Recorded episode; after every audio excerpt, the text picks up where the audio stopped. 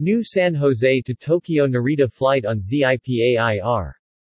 Japanese low-cost carrier ZIPAIR Tokyo will launch its previously announced non-stop service between Mineta San Jose International Airport SJC, and Tokyo Narita International Airport NRT, on December 12, 2022. With tickets now on sale, we're excited to be a step closer to welcoming ZIPAIR Tokyo to the Bay Area and Mineta San Jose International Airport, said SJC Director of Aviation John Aitken.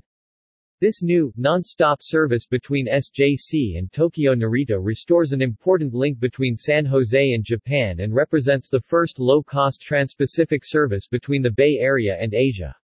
The service to Mineta San Jose International Airport will be our second route across the Pacific, following Los Angeles, which launched in December 2021.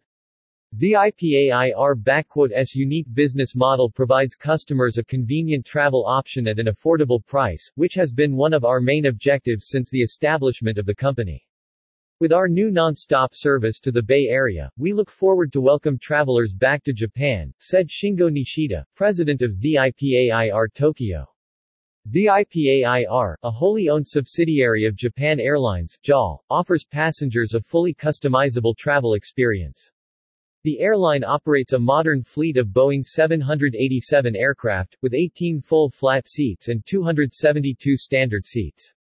All passengers enjoy complimentary in-flight Wi-Fi, as well as in-flight food, beverages and shopping available for purchase through a unique, contactless mobile ordering system. Initially, ZIPAIR plans to operate its new San Jose service three times per week Mondays, Thursdays and Saturdays. The airline intends to expand its schedule to offer daily service in 2023. Flight schedules are subject to relevant government approvals.